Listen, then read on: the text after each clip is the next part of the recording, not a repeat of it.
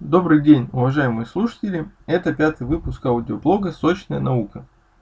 Помимо вступительных экзаменов, для зачисления в аспирантуру необходимо представить небольшое литературное произведение. О нем сегодня и поговорим. Кто как его называет? Кто-то реферат, кто-то вступительный реферат. Есть и другие варианты, но суть от этого не меняется. Прежде чем разобрать, что это такое и с чем его едят, дам вам полезный совет – как только вы приходите в аспирантуру, вы вливаетесь в определенный круг людей. Не вы первый, не вы последний в этом кругу. Соответственно, логично предположить, что есть аспиранты, которые поступили год-два назад и уже прошли те этапы, составляющие для вас трудность в настоящее время. Общайтесь с ними. В каждой организации есть своя специфика, и чем больше будете общаться, тем быстрее поймете, в чем она состоит, и сможете ей соответствовать. Поэтому рекомендую вам не стесняться, спрашивать в отделе аспирантуры, скажем, о тех же требованиях или даже примерах вступительного реферата. В конце концов, мы все делаем одно общее дело – раздвигаем горизонты и стимулируем прогресс науки. Теперь давайте перейдем к информации непосредственно о вступительном реферате. Как нетрудно догадаться из названия, он пишется во время поступления в аспирантуру, а именно до поступления – Рекомендую вам ознакомиться с третьим выпуском блога о теме и руководителе диссертации. Далее я буду рассказывать, опираясь на изложенную там информацию. По сути, вступительный реферат – очень отдаленная и приблизительная версия автореферата диссертации. Как правило, он включает в себя актуальность темы, весьма краткие сведения о предшественниках, примерную цель работы, задачи, объект, предмет и научную новизну. Его специфика полностью зависит от стандартов, принятых в конкретной организации, где существует аспирантура, в которой вы предполагаете поступить. Какова цель реферата? Вы как можете пытаетесь сформулировать контуры будущей работы. Речь, конечно же, не идет о соответствии стандартам по оформлению или полноте подачи информации. Основная ваша задача выражение понимания работы. И вот тут возможны два принципиально разных варианта. Первый. Если вы уже нашли контакт с будущим руководителем, то пишите консультируясь у него. В таком случае вступительный реферат получается более весомым и осмысленным. Руководитель помогает вам верно расставить акценты. В случае необходимости редактирует текст, вносит замечания и предложения.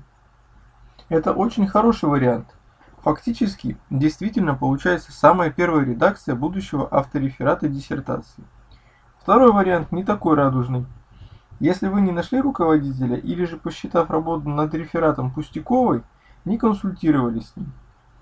При таком подходе вы создаете некое произведение, в котором чаще всего научный язык переплетается с разговорным. Нередко путаются понятия и категории. В итоге, как правило, получается достаточно сумбурный текст, в котором можно уловить только некую общую направленность мысли автора, не более того. Зачем в целом нужен вступительный реферат? Вы выступаете с ним либо на заседании кафедры, либо на заседании ученого совета, в общем, органа, который принимает вас в аспирантуру, или же обсуждаете его с будущим руководителем. Но все равно это происходит до поступления в аспирантуру. Данный текст создает первое впечатление о вас, как о ученом. Неважно, что все еще будет редактироваться и сто раз меняться, нужно ответственно подходить к любой части работы. Я помню свое первое представление о теме, свои выкладки в голове, когда я поступал. И спустя три года, когда я присутствовал на заседании совета, будучи защищенным, могу сказать, что это две большие разницы. Нередко при поступлении люди пишут так в общем, мол, тема такая очень актуальная, а что там и как, дальше будем уже разбираться. Здесь важно понять, что человек, который прошел через аспирантуру и имеет ученую степень, мыслит по-другому. Он сразу пытается представить себе весь объем исследований, примерное содержание глав, выделить основные моменты, то, что будет составлять научную новизну. Это не преувеличение, на самом деле это так и происходит. Он мысленно проходит этот путь за вас.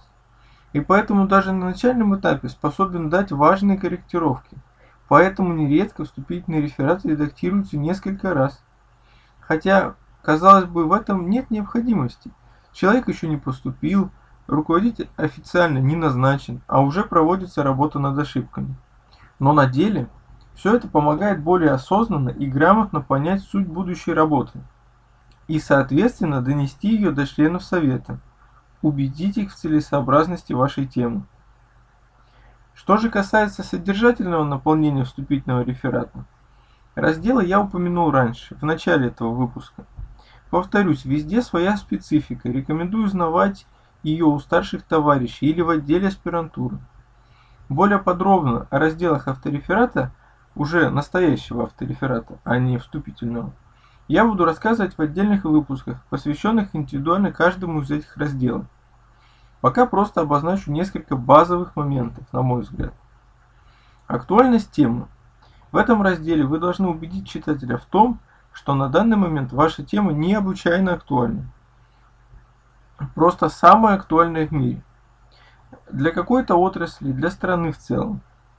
Нужна статистическая база, ряд логических цепочек, приводящих к выводу об актуальности. Это какие-то основные моменты, которые мне кажутся целесообразными.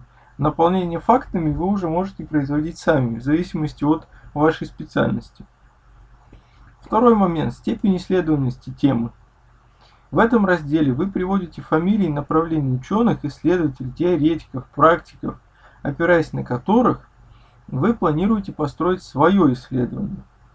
Не лишним, а я бы даже сказал основным, будет отметить, чем именно ваше исследование будет отличаться от их работ. Предметы и объекты исследования. Очень спорные категории. Э, сейчас не буду на них останавливаться подробно из-за большого количества нюансов. На данном этапе опирайтесь на примеры предшественников и на толковый словарь. В двух словах, по моему мнению, объект исследования – это факты, события или явления, которые вы планируете исследовать. А предмет – это те особенности, стороны и аспекты объекта, которые вы будете рассматривать в своей работе. Следующее – это цель. Генеральная задача – то, что вы хотите получить по итогу. Что-то определить, выявить, классифицировать и так далее. Отмечу важный момент. Цель должна всегда прописываться строго одна. Ну, по крайней мере, меня так учили, и все, что я видел вокруг, все об этом мне говорили.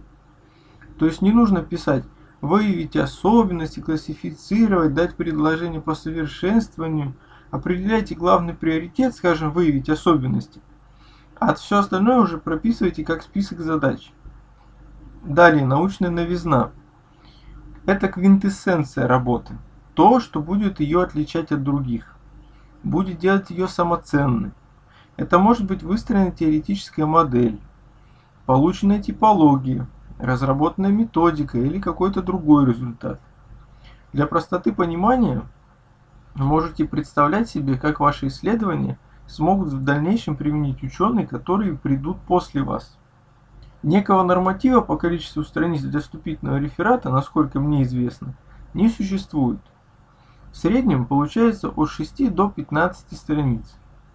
На мой взгляд, оптимум это 6-8 страниц формата А4, 14 размером шрифта через 1 или 1,5 интервала.